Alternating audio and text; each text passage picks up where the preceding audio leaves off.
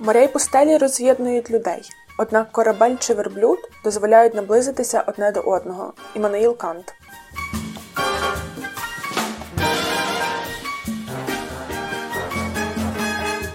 Кожна спроба Конгресу Сполучених Штатів провести міграційну політику до якогось порядку і обмеження міграції завершується створенням додаткового механізму для в'їзду. Є потреба в руках робочих і ногах. Як завжди, більше питань ніж відповідей. Дітей розлучали з батьками і садили їх в клітки. То welcome to Canada. Бо люди приносять зі собою якісь чужі нам незнайомі норми. В Трюдо теж є твіттер. Знаєш, мені видається, що тут рівень оцих пліток і того, що відбувається там в маршрутках, він важливіший навіть за те, що показують різні сюжети. Я рік хочу жити десь там на Балі, в Індонезії, і я собі буду подорожувати і зі свого ноутбука працювати. За вікном в мене будуть красиві краєвиди.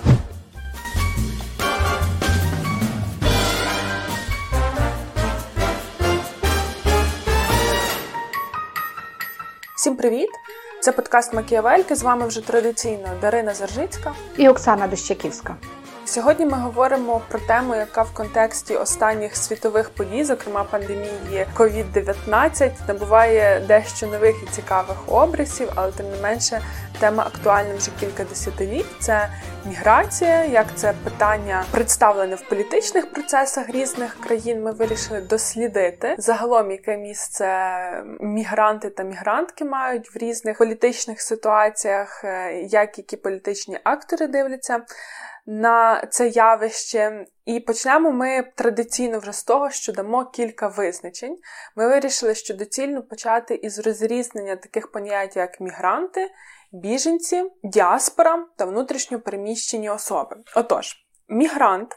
Це людина, що свідомо та з власної волі перетинає державні або адміністративно-територіальні кордони з метою зміни місця проживання або без такої зміни. Біженці це особи, які внаслідок обґрунтованих побоювань стали жертвою переслідувань за ознаками раси, віросповідання, національності, громадянства, належності до певної соціальної групи або політичних переконань, перебувають за межами своєї країни та не можуть або не бажають користуватися захистом цієї країни внаслідок таких побоювань. Внутрішньо переміщені особи українською це абревіатура ВПО в міжнародних джерелах IDP. Це люди, які залишили свої домівки, рятуючись від небезпеки, але не перетнули міжнародний кордон, а залишились на території рідної країни. І останнє поняття, яке ми визначимо, це діаспора. Діаспора це етнічна, в першу чергу, релігійна та мовно-культурна спільнота або сукупність індивідів, які існують та зберігаються за межами свого материнського регіону і котрі усвідомлюють свою генетичну з ним єдність. Якщо дозволиш, я тут дещо додам, насправді термін термін діаспора, термін оцих міграцій і е, людей, які живуть поза межами своєї материнської, скажімо так, країни чи держави, він насправді останні роки дуже глибоко переосмислюється. Щоб описати всі ці переміщення народів, то використовують ще декілька термінів, зокрема, транснаціоналізм. Транснаціоналізм це таке поняття, яке е, і ним описують тепер, в тому числі і діаспора, діаспору е, це є процес, в ході якого люди підтримують е, свої соціокультурні зв'язки через геополітичні кордони. І сьогодні вважається, що в трансдіаспорні е, відносини діаспору і можна так само розглядати в цих контекстах. І ще одне дуже цікаве, що я знайшла, що насправді в організаціях Об'єднаних Націй оця наявність діаспори в інших в різних країнах світу вона дозволяє власне її розглядати тому як транснаціональну, вона говорить про те, що це підсилює материнську країну. І останнім часом навіть ввели спеціальний індекс, який вимірює е, благополуччя. Країни залежно від того, є в неї діаспора чи нема, як вона підтримує свою країну, і це називається індекс народів. Ви згадали про транснаціоналізм, то я думаю, що також варто згадати про ще кілька років тому було дуже трендове слово глобалізм, глобалізація. Власне, це теж процес. Який дозволив міграції розвиватися, тому що як в початковій цитаті я Канта згадувала, він говорить про верблюда та корабель, але так само і залізниця. Авіасполучення дозволило подорожувати між країнами з легкістю перетинати кордони і змінювати країну проживання. І якщо подивитися в якийсь історичний розріз, то сьогодні дослідники та дослідниці питання міграції виділяють три її хвилі. Перша хвиля це друга половина 19 століття і до 20-х років. ХХ століття, і тоді причини міграції були якраз здебільшого економічні, тому що, е, зокрема, Сполучені Штати Америки і Канада стали країнами, які найбільше приймали мігрантів. Ну, зрештою, це країни, які загалом є мігрантськими, так вони були заселеними. І е, саме Кінець 19 століття це період, коли там починає розвиватися промисловість, виробництво, є потреба в руках робочих і ногах. І з Європи якраз починають їхати люди, здебільшого, як показує дослідження, це були чоловіки, які не володіли якоюсь кваліфікацією для так би мовити, інтелектуальної праці, але готові були пізнавати нові досвіди, працевлаштовуючись в нових для себе країнах. І так тривало якраз до двох світових воєн. Тоді Штати та Канада це.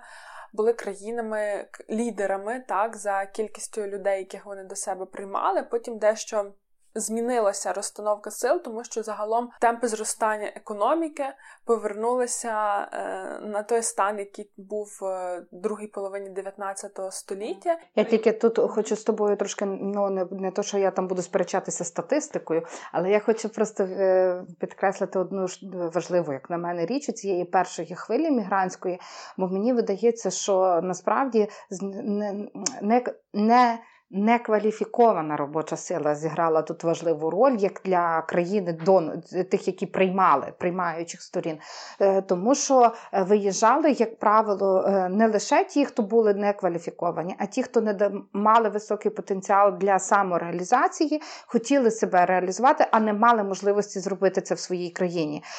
Ну тут я люблю цього Олексіса Детеквіля, бо він казав, що насправді для Америки це було просто надзвичайно важливим ресурсом ресурсом, те, що їхали пуритани, е, люди з певними цінностями оцієї власне самореалізації, на які намагалися втекти від таких обмежень, е, які були в країнах Європи на той момент, і саме це послугувало таким е, поштовхом для розвитку Америки, в першу чергу, як демократичної країни, як такої самозарадної країни.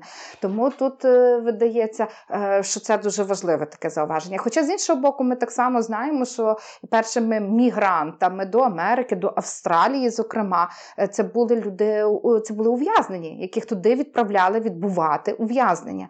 Е, але все-таки в таку критичну роль для е, зростання цих держав, для їхнього суспільного розвитку відігравали ті, може, які вони були, становили меншість, але вони мали оцей пасіонарний потенціал більший. Я думаю, що статистика тут бере дійсно кількістю. Вони беруть по кількісний зріст, так то більше виїжджав, але тут варто так само це десь конотує до того, що ви говорили. Виїжджали так, економічні причини були вагомими для еміграції, але вони радше були не, не того характеру, що, наприклад, ми живемо в країні, де дуже погані умови для проживання, саме економічні умови. Ні, це часто були вже доволі теж розвинені країни Західної Європи. Просто якраз інші країни, Сполучені Штати Америки і Канада, були цікавими з точки зору можливостей, і з точки зору того, що в себе в суспільстві ем, може бути вже якась ієрархія, вже можуть бути якісь нашарування, підґрунтя і так далі. І, наприклад, для того, аби мати більше, ти там можеш не мати стільки можливостей, як як ти маєш в е, країні, яка ще фактично тільки е, формується як держава, так, де ще немає якихось таких суспільних е, усталених різних механізмів, і де ти маєш оцей шанс на прорив. Тому тому це теж було одним з таких факторів міграції. А от в другій хвилі, це після Другої світової війни, то якраз європейські країни вони вже почали бути. Приймаючою стороною для мігрантів, і друга хвиля тривала до 80-х років ХХ століття. Тут насправді дуже важливим був оцей фактор втрати колоній, і домініонів, тобто це розпад імперій, і в 50, це 50-ті роки після Другої світової війни, коли насправді світ зазнавав дуже таких жахливих руйнувань. Е, ми спостерігаємо такі дуже великі хвилі мігрантів, які стосу, які рухалися із Азії до Європи, і із Європи до Америки, і е, і в межах е, самої Європи, і центрально-східної Європи. Тобто тут насправді починається таке важливе бурління. І, Але що так само хотілося б відзначити, що в власне оця початок цієї хвилі міграції, кінець Другої світової війни, він е, примусив країни почати думати над мігрантськими політиками. От перші політики, які стос... ну, можливо, не перші, але такі е, знаєш, міжнародні договори, е, думання про мігрантські політики, воно з'являється в 60-х-70-х роках ХХ століття. З тим, щоб вже регулювати ці всі процеси, які стають такими, набирають масового характеру. Ну і загалом країни вже починають теж більш обдумано в своїх національних кордонах думати про міграційні політики. Е, до речі, от в нас є цей термін звикло міграційна політика. Хоча, якщо дивитися те, що вживають в англосаксонській традиції, то це імміграційна політика, тобто там, очевидно, не так гостро стоїть питання витоку з країни, тому фокус звертається лише на в'їзд в країну, і ем, частково це пов'язано з тим, що я казала, що приймаючими сторонами стали вже країни Європи, відповідно, е, Штати, Канада, Австралія, які раніше переважно. Приймали до себе так вихідців з європейських країн, то так само під час другої хвилі вони розширили свої політичні погляди і спрямовувалися вже так само на країни Азії. Африки налагоджували, так би мовити, шляхи міграції із цих країн до себе. А третя хвиля, яка починається в 80-х роках, її е, дуже сильно пов'язують з розпадом соціалістичного блоку в Європі, так, з падінням комунізму, вихідці з колишніх. Е, республік Радянського Союзу і з інших соціалістичних країн часто так само емігрували, тому що отримали можливість виїзду більш вільного, ніж це було раніше. Ну насправді там так само е, відбувається ряд е, таких конфліктів дуже серйозних. Югославію не треба забувати. Так не не забуваємо конфлікти, які виникали в азійських країнах Іран, Ірак. Там і це теж Афганістан, звідки так само люди шукають шукають не лише там економічного е, якогось умов покращення, але в тому е, числі шукають безпеки. І оці хвилі мігрантів вони так само були ну, пов'язані не лише з економічними, не лише з політичними такими чинниками, але безпековими чинниками насправді. Ну і остання, напевно, е, хвиля, з яка дуже сколихнула світ, і після якої почали говорити взагалі, в принципі, що мігранти це те питання, яке здатне розвалити дуже багато міжнародних договорів договорів, зокрема, навіть е, проговорили про кризу Європейського союзу. Е, це мігранти, які втікають з Лівії, з Сірії через військові конфлікти, які там мають місце. І ми, коли будемо говорити про політики, ми там вже детальніше торкнемося, напевно, цього питання. Ось, але тут е, хотілося би додати, що насправді бачимо, що мігрантські ці мігрантські рухи вони передовсім пов'язані з економічними чинниками і безпековими соціальними чинниками. Тобто, коли люди, які е, залишають свою країну, шукають для себе безпеки і можливостей краще заробляти, е, може навіть не завжди для себе, оскільки перевар... Е, дуже часто ці гроші повертаються в країну донора, звідки виїхали е, ці люди. Але це можливість забезпечити себе більше економічної рівності і більше безпеки. Ви слухаєте подкаст Макіавельки. Якщо брати по країнах, то Сполучені Штати Америки та Канада це якраз приклади країн мігрантських, так? Тобто фактично як державні утворення вони були ем, оформлені мігрантами, так, переселенцями з інших європейських країн. І е, ці дві країни, держави, вони якраз в них е, є добре пропрацьована міграційна політика, навіть не те, що добре пропрацьована, це постійне питання порядку денного, тому що з одного боку вони потребували завжди трудової е, сили. З іншого боку, те, що ви говорите, взагалом нестабільність по всьому світу, так, якісь ризики небезпеки чи економічні, ем, економі... низький рівень економічного розвитку, вони сприяли тому, що є багато людей, які мають потребу в еміграції, але не завжди мають можливість для того, аби робити це легально. І вже е, що стосується якраз Сполучених Штатів Америки і Канади, то там тепер одне, один з порядків денних власне в цій міграційній реформі, в міграційній політиці це е, питання нелегальної міграції, що з нею робити. Мабуть, особливо гостро це якраз стосується Сполучених Штатів Америки, особливо з приходом президента Трампа. Е, це був основоположений камінь його передвиборчої кампанії, і загалом міграційна політика це те, до чого він дуже часто звертається у своїй риториці. і Особливо гостро це було, мені здається, у 2016 році. Я можу помилитися, але в період, коли Трамп видав указ про те, що арештовувати всіх, хто нелегально потрапляє е, через кордон до Сполучених Штатів Америки. Це стосувалося дорослого населення, їх поміщали до камер, але дітей при цьому не могли арештувати і їх просто забирали. Наприклад, якраз цей період весь світ, мені здається, обговорював, що в Техасі дітей розлучали з батьками і садили їх в клітки. І це були фото цього.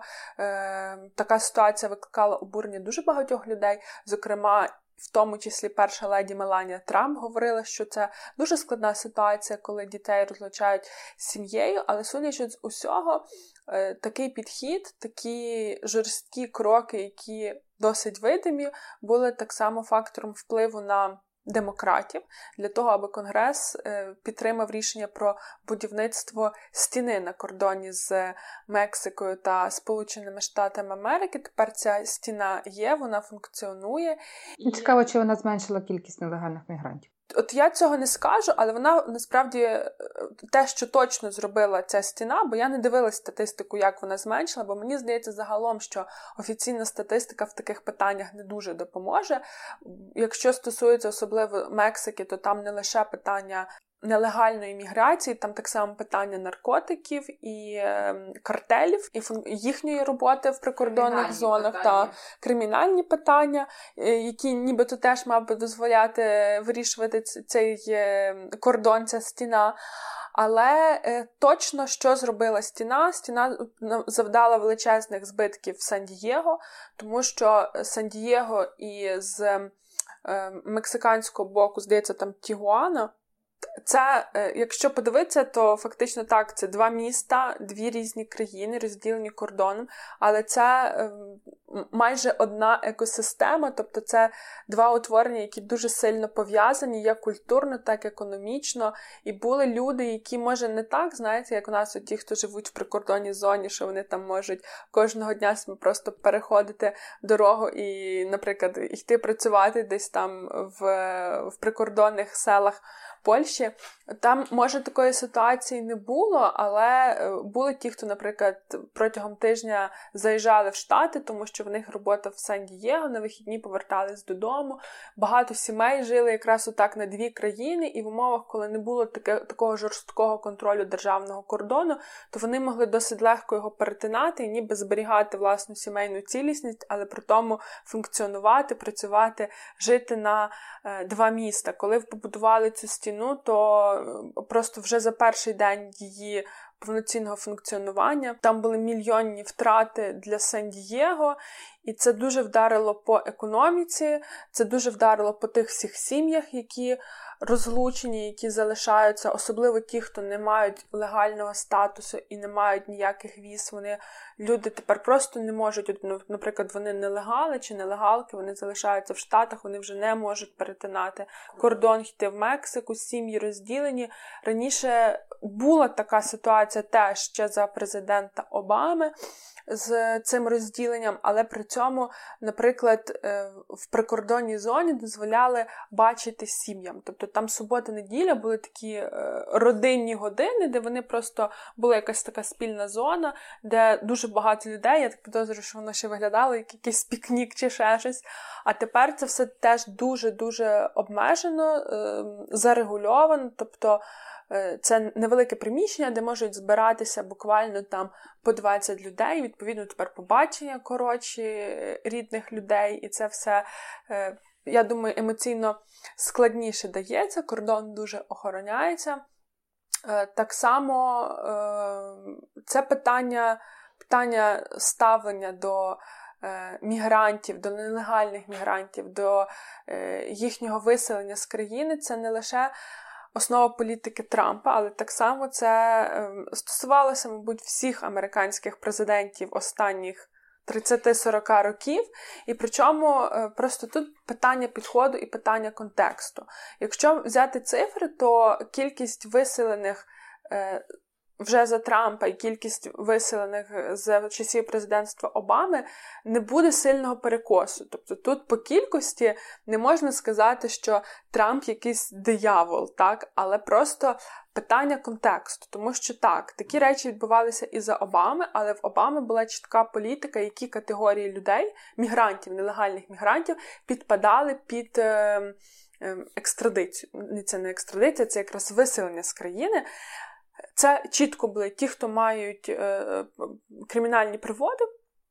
Це раз. І друге, це ті, хто новоприбулі, тобто ті, кого нелегально перетнули кордон, і їх в цей момент зловили, і їх виселяли. В Трампа йому просто якби головне кількість, в нього показник кількості, і нема оцих критеріїв. Тобто людина може не мати легального статусу, але вона може, наприклад, 20 років жити в Штатах.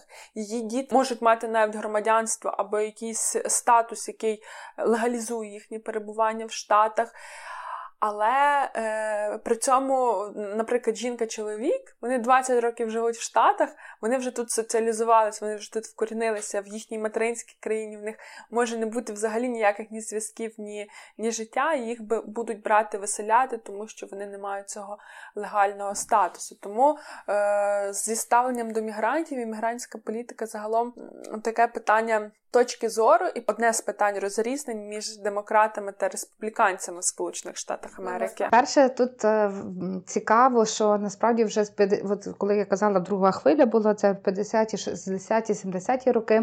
Е, багато країн починають переосмислювати мігрантів і переосмислюють їх в цьому контексті.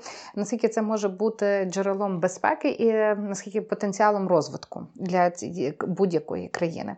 І от що саме цікаве, один з американських конгресменів Чарльз Хіршман він сказав, що кожна спроба Конгресу Сполучених Штатів провести міграційну політику е, до, е, до якогось порядку і обмеження міграції завершується створенням додаткового механізму для в'їзду.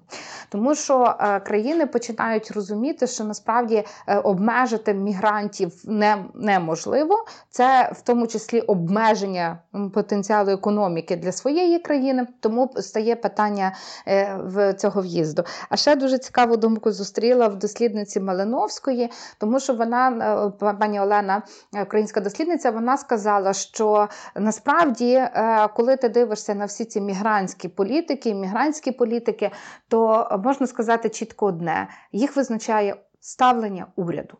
От як уряд бачить загроза чи не загроза, то від того починається от, формування цієї політики. На обмеження, на заохочення, на інтеграцію чи навпаки на репатріацію. Оце репатріація це власне це виставлення, повернення на країну в країну донора, звідки ця людина материнську країну, звідки країна приїхала. Та тут дуже важливо, щоб в цих мігрантських іммігрантських політиках дуже часто вживаються ці терміни: країна-донор, звідки приїхали мігрант, країна приймаюча, куди приїхали приїхали ці е, люди, і так само багато ну там ще з'являються потім додаткові терміни, можливо, ми будемо теж про них згадувати. І е, ще одне дуже таке хотілося мені тут е, сказати, що. Насправді ці мігрантські політики, вони ну про які ми зараз починаємо говорити, вони важливі і вони є. Ну що визначає ставлення уряду? Ставлення уряду визначає ставлення виборців. А ставлення виборців, е, ми знаємо, що насправді наша суспільна свідомість, оця така колективна, вона дуже вона постійно намагається, знаєш, так ем, розглядати в світ певних там дихотоміях: чорне-біле, добре, погано, е, розквіт небезпека. Та? І е, мігрантські групи стають просто жертвою е, таких ото пошуків крайнього. Чому щось іде не так? Чому мені могло бути краще? Тому що е, мігрантські групи, як правило, дуже видимі в суспільствах, і вони стають цією жертвою видимості часто. І е, тому те, що переглядають і мігрантські політики стають одним із е, гасел для одним із гасел, одним із таких знаєш, чергових розподілів е, в ідеологіях, в ставленнях політичних партій. Теж ти казала про Америку, республіканці, демократи. Це можна сказати про багато так само європейських країн. Брексіт в Великобританії він був так само пов'язаний із ставленням до мігрантів, тому що е, це був використане відчуття тривоги, що британці можуть втратити через вільні кордони від ЄС, куди прибувають мігранти. І оце насправді ці, ну грубо кажучи, е, мігранти стають жертвою популізму, в тому числі, тому що уряди вимушені звертатися до цього питання, експлуатуючи відчуття тривоги в їхніх громадян постійно, дійсно є постійні заміри того, як е, ставиться більшість населення до міграційної політики. Те саме є, наприклад, і в Канаді. Теж там постійні заміри, і там не лише про ставлення до е, мігрантів та мігранток йде мова, але там ще й ставлення йде до політики мультикультуралізму, тому що в Канаді це норма, яка внесена до Конституції. В них це державна політика, яка тримається вже досить довгий час, і, в принципі, статистика показує, що в Канаді теж там є таке легке коливання в бік до того, що міграційна політика держави має бути скерованою все-таки на якісь вже обмежувальні заходи, але при цьому, тим не менше, е, Джастін Трюдо є прем'єром вже два терміни, тобто е, ліберальну партію, яку він представляє, обирали два терміни поспіль, і в нього в його передвиборчих кампаніях, як в першій, так і в другій, і надалі в його політиці, в його політиках, які він провадить, міграційне питання постає дуже-дуже серйозним. І тут якраз моє, е, моя гіпотеза є такою, що бо загалом яка суть? Е, в Канаді для них важливо залучати, вони про це і так і говорять, їм важливо залучати. Інтелектуальні ресурси, особливо вони роблять наголос на технічну складову, і, е, відповідно, так само, крім того, щоб залучити цих людей до себе, так, це інтелектуальний потенціал. Там дуже багато цікавих штучок роблять. Наприклад, е, є. Регіони канадські, які досить відомі, як Торонто, Квебек, і туди здебільшого і мігрують. Але є провінції, які не такі відомі, але в них так само є потреба в трудовому потенціалі, в мігрантах. І відповідно там вже е, є додаткові якісь плюшки з бюджету, є механізми, як провінції можуть конкретно залучати до себе. Трюдо звертає увагу на ем, полегшення процедур отримання громадянства. Там тепер е, є в них ем, плата за за подання заяви, треба заплатити 530 доларів. Е, він це хоче скоротити до 100 доларів. Тобто граційна політика вона спрямована не просто на залучення чи там на визначення безпеки державних кордонів, але вони дуже пропрацьовують те, як ці люди мають залишатись, і вони націлюються на те, що люди, мігранти, особливо з високим рівнем інтелектуального потенціалу, в них мають залишатися і обирати країну Канаду як країну для свого комфортного проживання. І е, як ми бачимо, те, що Мігрантське питання є важливим пунктом політики Трюдо, не стало відлякуючим фактором для його виборців. Більше того, коли Трампа були спалахи оцього такого антимігрантського, то в Трюдо теж є твіттер, і він написав, що всі, хто відчуває якусь загрозу, небезпеку і просто якийсь дискомфорт то welcome to Canada. Та, давай до нас в Канаду.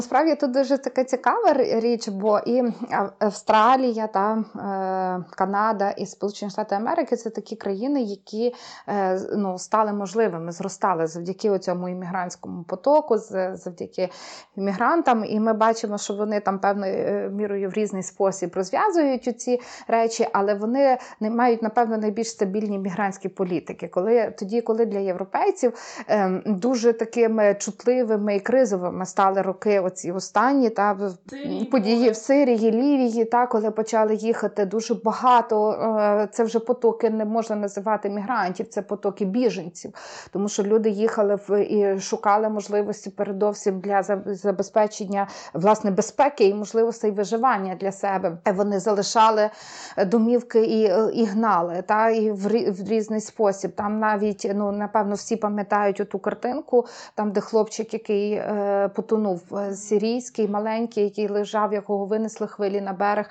просто тому, що він хотів дістатися до кращого. Насправді там є жахлива просто статистика, тому що люди, які втікали з Сирії, вони їхали на непристосованих для цього е, човнах плотах, е, посудинах подекуди. І європейці почали ну, першим першою країною, яка найбільше стикнулася з тим, це стала Італія, бо Середземне море, бо можливість пристати була туди. І е, це країна, яка почала голосно заявляти про те, що цю відповідальність мають розділити з нею країни Європейського Союзу. Відповідно Європейський Союз спочатку виділив певні кошти на те, щоб е, їздили військові рятувальні кораблі в Середземному морі, які е, мусили запобігати запобігати процесу нелегальної міграції і рятувати з другого боку людей. Ем, і вже виявилося, що цих коштів було абсолютно недостатньо, і вже зразу на наступний якийсь там бюджетний цикл. Е, Дональд Туск тоді збирав комісію, і кошти було потроєно. І тоді було теж цікаво, бо вони виявили, що насправді е, запобігати нелегальному втручанню це етичний конфлікт. Тому що якщо ми не допускаємо цих людей сюди, це означає, що ми їх вимушуємо, ми ставимо відразу їхнє життя під загрозу, ми їх вимушуємо повертатися. І фактично тоді е, це було це питання, яке дуже дуже сколихнуло Європейський Союз, бо треба було Італія казала, що вона буде закривати внутрішні кордони. Вони поверталися до дуже серйозних дискусій про роль і місію Європейського Союзу. Власне, тоді е, вже збиралися так само глобальні форуми ООН, і було напрацьоване таке рішення е, щодо квот, скільки мігрантів скільки відсотків має прийняти кожна країна з Європейського Союзу. І отут дуже цікаво, тому що е, не всі країни. Е, три країни відмовилися е, брати участь у цьому: це Швеція, Данія, Ірландія. І е, в Данії, і от мені видається, що Данія це от такий яскравий приклад, коли мігрантське питання стало настільки розділь, роздільним для різних політичних партій, що соціал-демократична партія, яка мала би боротися та за рівність всіх, за права так, так, проти цієї соціальної нерівності, за можливості для людей різним походженням, вона тут зайняла таку антимігрантську риторику. І насправді політи, політики Данії доволі е, доволі жорсткі щодо мігрантів. Е, це е, Данія відмовляється від політики інтеграції. Це означає, що ті мігранти, які туди приїжджають зараз, Данія нічого не робить для того, щоб їх інтегрувати. Навпаки, для того, щоб їх репатріація відправити на країну донора повернути. Е, Данія постановила про те, що вони будуть мають право це вилучати дорогоцінності, які якщо мігрант перебуває до них, власне ці кошти витрачаються на те, щоб потім повернути його е, в свою країну. Е, Данія заборонила. Е, е, релігійні ознаки використовувати на території своєї країни. Ну, передовсім е, найбільш чутливими тут є мусульманські спільноти, бо це заборона до до носіння хіджабів і тако, і тих інших хусток, та, які носять мусульманські жінки. І е, насправді це такий дуже е, цікавий момент, скажімо так. Натомість, коли ми подивимося на інші країни, то найбільш відкритою залишається Німеччина. Ну, Напевно, це з огляду, в тому числі на економічний потенціал країни, бо Німеччина приймає більше, я боюсь помилитися, але більше ніж 20% точно з усіх цих мешканців, власне, біженців. І е, дуже відкритою виявилася Іспанія, яка розділила з Італією, в тому числі її квоту е, італі, італійську, з тим, щоб прийняти е, прийняти цих людей, біженців на своїй території. Але мусимо сказати, що і Іспанія, е, і Португалія це насправді досить такі вимушені кроки. Чому? Тому що в другій хвилі ці країни дуже втрачали. Їхні е, громадяни їхали на заробітки шукати іншої долі в інші країни, і зараз вони, щоб компенсувати і вирівняти цей ринок праці, вони вимушені залучати мігрантів з інших країн, і тому е, вони ну, так приймають доволі е, лояльні в них політики. Вони приймають інші країни представників інших країн до себе. Тут я хотіла сказати, що такий такий, знаєш, знаю, підсумок, не підсумок, але оця імміграційна політика вона буде завжди стосуватися того е, соціальних виплат. Платимо ми щось мігрантам чи не платимо. Е, даємо ми їм можливість е, там організовувати якесь життя чи не даємо. Е, це буде стосуватися так званого оцього, знаєш, громадянського кодексу. Що то значить бути громадянином цієї країни? Воно буде включати певний якийсь там освітній потенціал, там інформування, чи це будуть створюватися якісь класи, бо в деяких країнах створюються спеціальні класи для мігрантів, де вони вчать історію країни, де вони вчать мову країни, де вони вчать. Основні там традиції країни в такий спосіб забезпечуючи власне повноцінну інтеграцію в деяких країнах. Насправді це просто вимога знати мову. В Португалії є вимога знати державну мову, але для для цього не обов'язково створюються класи. Ви можете, ну там є це платна послуга, а хочеш, можеш вчитися самостійно, як собі захочеш. Отже, це питання соціальних виплат, питання такого, скажімо так, громадянського спектру отримання прав, це е, отримання права на перебування, яке включає знання про історію мову. Третій комплекс це політичні права. Насправді більшість країн не поспішає надавати політичні права мігрантам, е, але забезпечує їх соціально-економічними правами. Коли з'являються ці політичні права, це таке дуже цікаве питання, воно пов'язане напряму з громадянством, і воно, як правило, не стосується першого чи другого покоління мігрантів. Е, третє таке питання це, власне, як ми така довго довгострокова ціль е, ми інтегруємо, асимілюємо чи е, відправляємо назад репатріація, це що я казала. І сьогодні дуже цікаво, тому що фактично в більшості країн головний конфлікт відбувається оце на межі асиміляція чи інтеграція. Ми даємо можливість розвиватися, чи даємо можливість е, власне е, інтегруватися, перетворюємо їх на громадян Португалії, робимо з українців португальців, чи ми робимо, чи ми створюємо безпечне середовище для українців Португалії. І це такі дуже цікаві політики. Вони часто до кого так, скажімо так, конфліктують. Немає якоїсь такої чітко визначеної моделі. І от тут, власне, теорія мультикультуралізму дуже була помічна, бо це політики урядів і Франції, і Великої Британії забезпечити цей баланс між і безпечне середовище незалежно від раси, країни походження, національного походження. Ну, мені здається, що зараз мультикультуралізм як національна, як державна концепція, мабуть, з найбільш помітних так в якомусь інформаційному просторі держав, то, мабуть, він залишається лише е, в Канаді. Е, більше того, Австралія. Я про Австралію знаю менше. В Канаді це концепція, яка дійсно дуже помітна. Якщо ми згадаємо 10 років тому, Ванкувер приймав зимові Олімпійські ігри, і в них вся церемонія відкриття була побудована на тому, аби показати е, багатоманітність. В них були представлені там був такий танець різних народностей, все для того, аби показати свою мультикультурність. Давайте буквально кілька слів, що таке мультикультуралізм, який йому є антонім.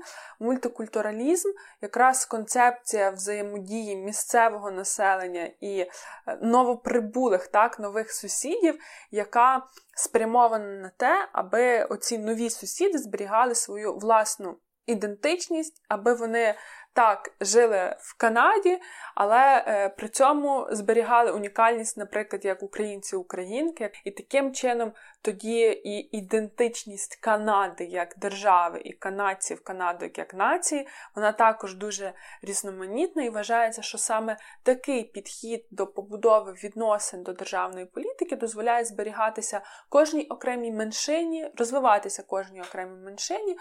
Е, протилежним є концепція з дещо метафоричною назвою. Мені здається, що це може навіть не концепція, а просто метафора до вибудовування політик. Це плавальний котел, спрямована начебто на те, аби ем, радше всі мігрантські групи переймали риси якоїсь масової культури, і таким чином суспільство ставало більш гомогенним.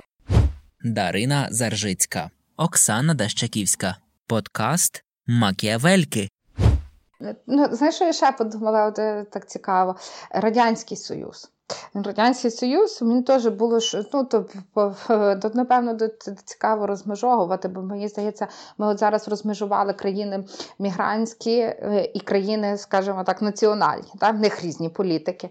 А ще, напевно, треба було б розмежовувати авторитарні і демократичні. Бо от Радянський Союз він теж, начебто, він себе позиціонував як багатонаціональна держава. Але разом з тим завжди йшлося про те, що є радянський чоловік, оця радянська людина, гомосовєтікус. Оце теж типу, як результат плавильного котла. Мені здається, що це не результат плавильного котла. Плавильний котел це м'яка політика. Тобто це культурними засобами, засобами побудови якихось суспільних зв'язків, ти ніби маєш досягати того, що все сплавлюється в одну культуру. Щодо Радянського Союзу, мені здається, що там таким твердим методом сили, авторитарним методом, з одного боку було визначено, що в нас різні народи є так, але з іншого боку, це питання національне, воно до певного, воно як було придушене Сталіним, по-моєму, в яких в 40-х роках ХХ століття, так потім воно вилазило вже в кінці 80-х, коли, наприклад, на демонстрацію в Москві виходили кримські татари.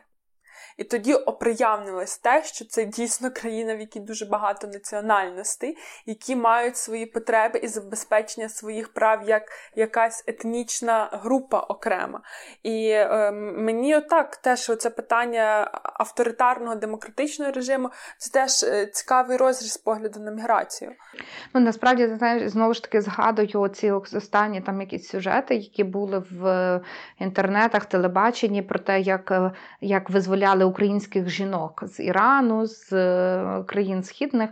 Очевидно, е, так я собі не пригадую, щоб там були можливості для цієї національної ідентичності. Очевидно, що взагалі, в принципі, про таке, як міграційні політики і потребу е, інтеграції, ми можемо говорити в першу чергу в демократичних країнах, а авторитарні країни, очевидно, займаються або репатріацією, або просто банальною такою навіть насильницькою асиміляцією. Так, і демократичні країни країни. Мабуть, це знову ж таки більше стосується країн нового світу, бо в них є оцей історичний бекграунд і історична передумова до такого, але в них так само вже є те, що можна схарактеризувати як міграційна інфраструктура. Тому що, наприклад, візьмемо е, от конкретно про Канаду ми говорили. Там вже питання, як громадянство, які кому плюшки, які політики в регіоні. В Канаді ще так само цікаво, бо в них є питання е, Квебеку.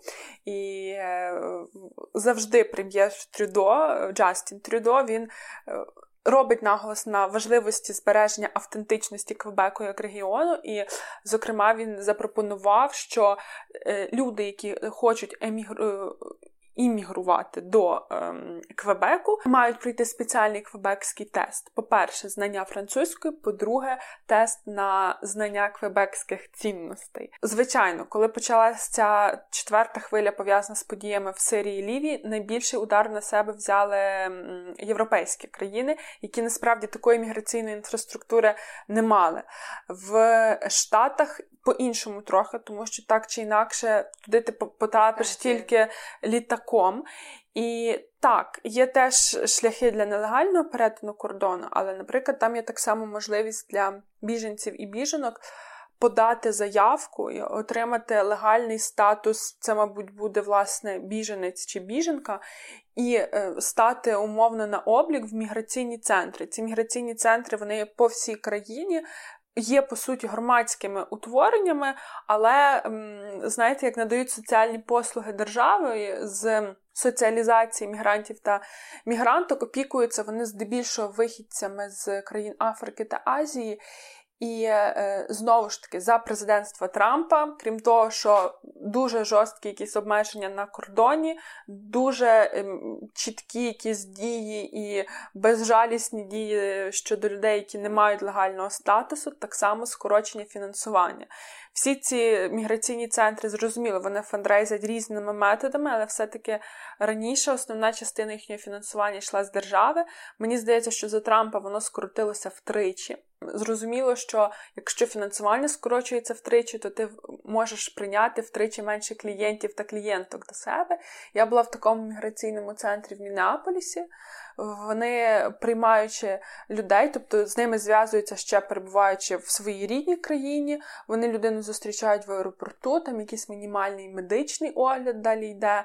Так само ці люди, які отримують статус офіційний біженця чи біженки, вони підписують документ, згідно якого вони мають дотримуватись національного законодавства і поважати права людини, принципи прав е, людини, тому що, до прикладу, е, чому це важливо, якраз в контексті нашого попереднього епізоду про жінок в політиці і жіночих питань. Якщо говорити про вихідців з африканських країн, наприклад, Ефіопія, в них там є е, норма культури, традиції жіночого обрізання, що загалом є порушенням прав людини і вважається насильницькою дією, і там знову ж таки міграційні центри досить чітко контролюють це питання, тому що якщо ти підписав цей папірець з самого початку, то далі чинячи якісь дії, які йому суперечать, ти втрачаєш офіційний статус і що до тебе здійснюють репатріацію.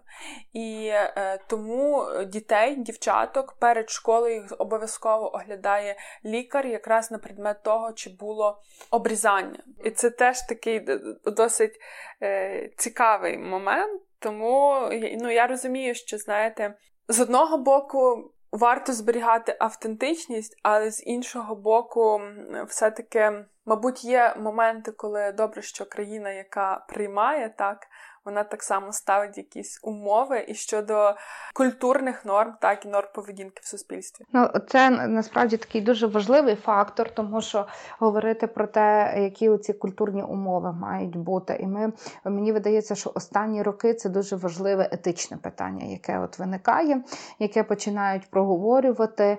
І тут е, ще один такий цікавий момент насправді, бо це розрізнення між першим, другим там третім поколінням мігрантів. Перше покоління, яке прибуває в країну, і якщо воно м, прибуває туди, не, не, не знаєш такою метою сезонних робіт, а приїхали, а вже приїжджають з тим, щоб оселитися в цій державі, то вони. Дуже часто е, перше, що роблять, е, їхня національна ідентичність, релігійна ідентичність це спосіб свого захисту серед чужих. І от ти там починаєш яскравіше там, відчувати, от, хто я, що я, шукати собі подібних. От е, Просто е, я насправді не маю такого прям мігрантсько-мігрантського досвіду. Та Я там була на стажуванні чи на на стажуванні, власне. Е, І е, і оце те таке все одно, навіть що я там була недовго, там місяць, два-три, все одно в мене з'являлося це бажання е, от ствердити, що ти українка. Так приємно почути в Америці побачити цю українську спільноту і піти на борщ. Та? Е, ось, І це е, це дуже характерно для першого покоління. Е, тому, власне, ці організації вони от засновлюють оці класичні діаспорські структури. Але як свідчить досвід багатьох країн, третє покоління це вже ті, які проникають в спільноту, ту, яку, яка приймаюча, вже немає такого бажання виявляти свою національну ідентичність. Це момент, коли починають укладатися шлюби не всередині своєї спільноти, а з іншими. Е, і це момент, коли власне твориться оця нова ідентичність. Ця нова ідентичність вона переважно е, засновується на тому, що ти сказала, на правах людини. На тому, що ми рівні, що всі маємо однакові права, що ми маємо право вибору, вибирати яку освіту, яким ми хочемо бути. Або і це теж дуже важливо, тому що для багатьох країн е, цей момент цієї першої другої хвилі, момент свого захисту в чужій країні, він так само дуже часто передбачає тип економічної зайнятості, яким ти маєш займатися. Та, бо там, до речі, я теж е, готуючись е, до нашої розмови, прочитала дуже багато таких цікавих речей. Наприклад, бізнес турків у Німеччині це переважно пекарні. І ти переважно втягнутий в це. І оце право на вибір, в тому числі професії, воно вже проявляється так третім, і це проводить до цієї нової е, цінності, нових ідентичностей, які засновуються на правах людини. Та мені завжди хочеться сказати, що це призводить і до нових дискусій. Знаєш, що хотіла би зараз е, так, ну, з огляду на те, що ми вже проговорили з тобою політики, е, чому ті політики такі важливі? Чого е, чого мігрантів бояться? Те, що ви вже зачіпали, я думаю, стереотипи частково. Тобто, мені здається, що ми загалом, як люди, досить. Часто схильні спрощувати, досить часто схильні собі просто придумати замість того, аби дізнатися. Ми, як люди, Мені здається, остерігаємося чогось е, нового. Можливо, зараз скажу, можливо, якусь крамольну річ, але тут ще те, що це питання, ми вже це зачіпали, політкоректність, так? Коли ти часто, особливо в суспільствах, де воно гостро стоїть питання політкоректності, ти не можеш задавати питань. Тобі кажуть, що як має бути, як ти маєш говорити, як ти маєш поводитись, і, і ти не завжди можеш запитати, і відповідно це може породжувати страхи, наприклад, що ти втратиш роботу, бо ведуть е, якісь квоти. так. Е, з іншого боку, ми з вами не живемо в тих умовах, і ми не знаємо, наскільки цей страх є виправданий. І тут теж треба це брати до уваги, що ми це можемо десь так тільки збоку піддивитися і подумати, та якийсь бред, ні, такого не може бути. А по факту е, людина живе в цих умовах, і, можливо, цей страх є обґрунтований. Так само, ну, щодо політики, ніби рішення про е, питання мігрантів буде приймати уряд, так, чи законодавчий орган, але так чи інакше, все одно ми десь в тій площині і змагальної політики, коли ти мусиш е, працювати так, щоб тебе обрали. І, відповідно, теж маєш враховувати якось інтереси своїх виборців і страхи своїх виборців. І тому, а ми тут знову повертаємось, що люди бояться нового, в людей стереотипи, і тому питання міграційних політик займає таке вагоме місце, як на мене. Але я вже про це так починала говорити, але потім втратила цю думку якраз в контексті Канади, що моя гіпотеза, що такою лояльною, ліберальною і системною міграційною політикою Трюдо його партія вони собі вибудовують, добудовують свій електорат. Тобто вони будуть збільшувати за рахунок того, що більше людей легше буде отримати громадянство вони будуть виховувати лояльних для себе виборців. І це теж стратегія, але це стратегія, на яку потрібно зважитись. Я хотіла е, декілька таких теж моментів відзначити. Мені здається, що е, дуже часто, наприклад, е, це пов'язано е, з соціально-економічними умовами, в які потрапляють мігранти. Куди вони йдуть, їдуть і де вони заробляють гроші? Е, там, де вони їдуть в такі умови і на такі, е, скажімо, на такі роботи, поселяються в в таких районах, де не хочуть жити місцеві. Та? Тому е, вони, як правило, поселяються там, де найдешевше житло, а найдешевше житло де, там, де найбільш криміногенні райони, там, де живуть е, найбільш, скажімо так, вразливі верстви. А потім дуже легко сказати, що цей район криміногенний. Чому? Бо там живуть мігранти. І насправді це таке якесь замкнене коло стереотипів, е, яке, з якого дуже складно вирватися, тому що мігранти живуть там, де вони можуть платити.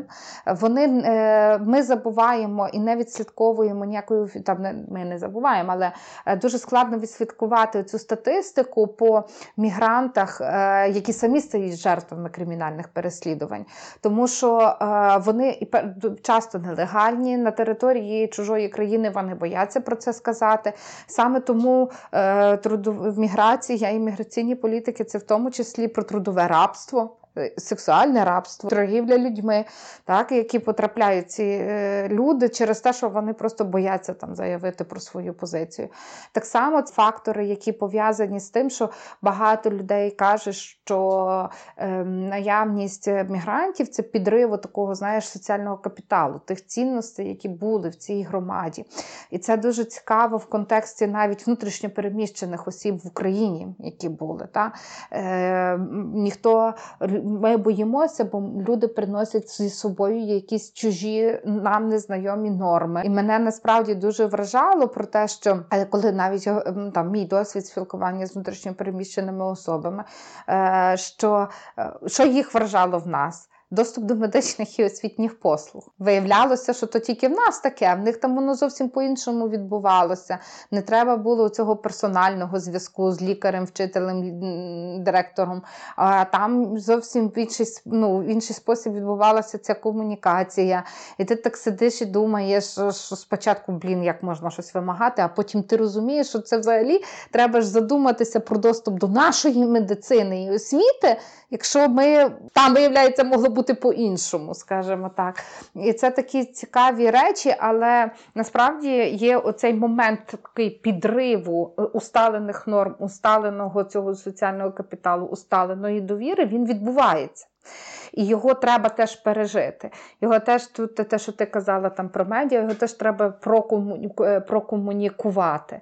І отут е, насправді дуже знаєш, мені видається, що тут рівень оцих пліток і того, що відбувається там в маршрутках, він важливіший навіть за те, що показують різні сюжети. Там, де надумується, придумується більше. Хоча знову ж таки пам'ятаєш і цей серіал про мігранток українок в Польщі.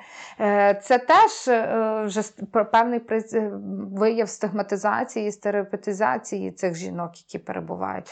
До речі, жінки почали їхати теж в другій, третій хвилі. Переважно до того, так як ти казала, їхали, їхали, це було чоловіче питання. Та.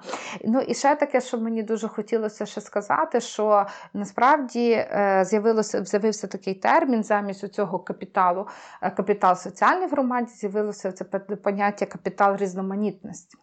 Е, і навіть Євробачення в Україні проходило під тим гаслом, з тим, що нам треба більше зосереджуватися е, не на тому, що це, скажімо так, чужі люди, скільки на питаннях такого глобалізму, що це люди. І це етичні питання, які нам потрібно е, потрібно буде вирішувати. Оксано, а от таке питання мені теж цікаво в контексті коронавірусу. А, е, Ну, то дуже цікаве питання насправді, тому що коронавірус е, з одного боку він породив дві такі сильні дискусії, що коронавірус зупинив глобалізм і зупинить трудову міграцію. А з другого боку, ми побачили абсолютно зворотній ефект. Навпаки, глобалізація сильна, і навпаки, трудові міграції це такі штуки, які треба, е, які, без яких не виживають економіки. Так? Подивимося спочатку, що почали робити країни жорстко закривати кордони. Е, з тим, щоб там перевіряти людей, але що вже сталося через місяць? Е, медійні матеріали в Польщі, Фінляндії, в тому числі, і спосіб організувати мігрантів, в тому числі з України, бо інакше пропаде весь урожай. Так?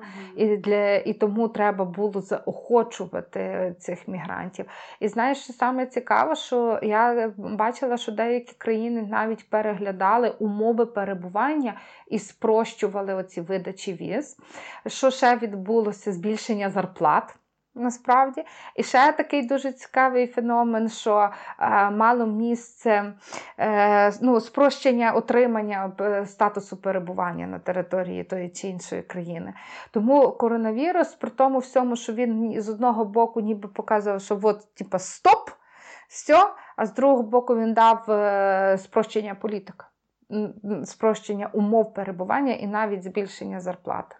Ну і, мабуть, показав, що без мігрантів сьогодні дуже важко, тому що це дійсно якась е, важлива складова національних економік.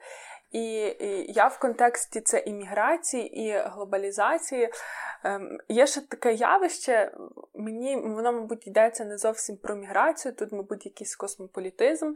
Дуже поширено серед міленіалів та міленіалок. Така, знаєте, можливість подорожувати і працювати, тому в кого віддалена робота, і ти вже себе не сприймаєш як е, приналежним чи приналежною до е, рідного міста, чи там міста, де ти прожив, прожила 10 років, ти в будь-який момент просто можеш взяти і вирішити, що я рік хочу жити десь там на Балі, в Індонезії, і я собі буду подорожувати і е, зі свого ноутбука працювати. За вікном в мене будуть красиві краєвиди, і я вже не маю прив'язки до місця. Отут е, це ніби не є класична міграція, в сенсі тому, що ти ти не осідаєш. Ти так чи інакше в русі, але ти тут перебуваєш. Це це як сезонна міграція. Тому це мі- класична міграція, але вона менш видима і про неї менше говорять. Більш видима оця е, міграція е, соціально незахищених, ті, які їдуть на низькооплачувані роботи, оселяються в низькоопла... ну, в, скажімо так, неблагополучних районах містах. Але міграція дуже багато країн зараз залучають мозги.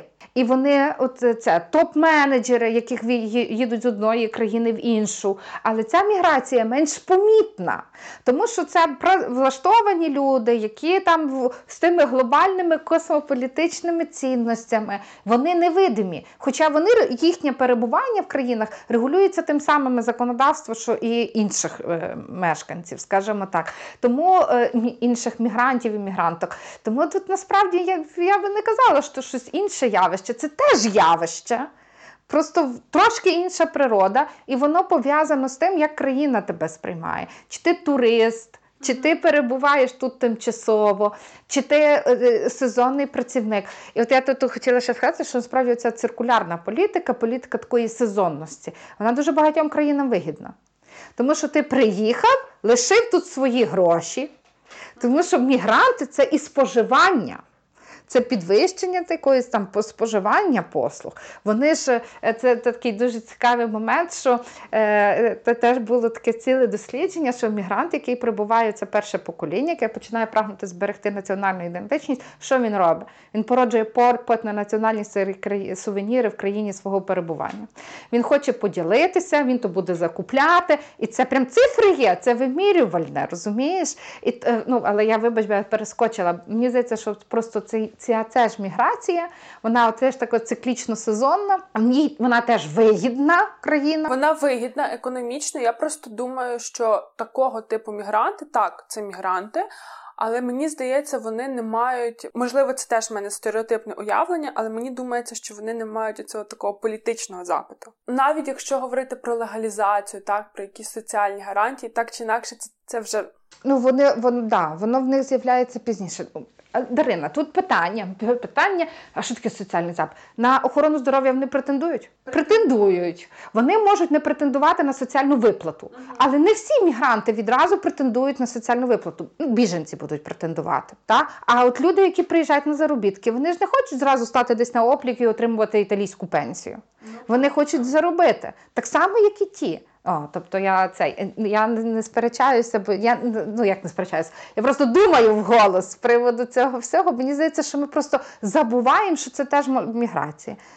З підготовкою до кожного нашого епізоду я все більше утверджуюся в такій думці, бо я загалом людина поміркована, але конкретно при підготовці до теми про мігрантів та мігранток я якось ще більше переконалася в тому, і може навіть вперше усвідомлено подумала, що ну немає ж єдино правильної позиції. Є позиція, яка мені більше подобається, позиція, яка вам більше подобається. В цьому, мабуть, вся прекрасність політичних дискусій, і тому я якось після того, як ми почали цю нашу подкастерську справу, загалом стала дуже спокійніша дивлячись на різні наші срачі в Фейсбуці, бо я розумію, що нема правих і нема неправих. Ти ти вже так плавно переходиш до закінчення. Я просто тоді ще пару питань просто поставлю, бо мені видається, що ми багато говорили про те, що вони підривають соціальний капітал. З другого боку, ну, мігранти. З другого боку, ми кажемо, що насправді створюють новий соціальний капітал.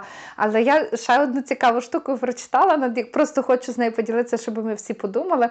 Існує думка, що в 60-70-х роках в країнах розвинутих і Європи було багато.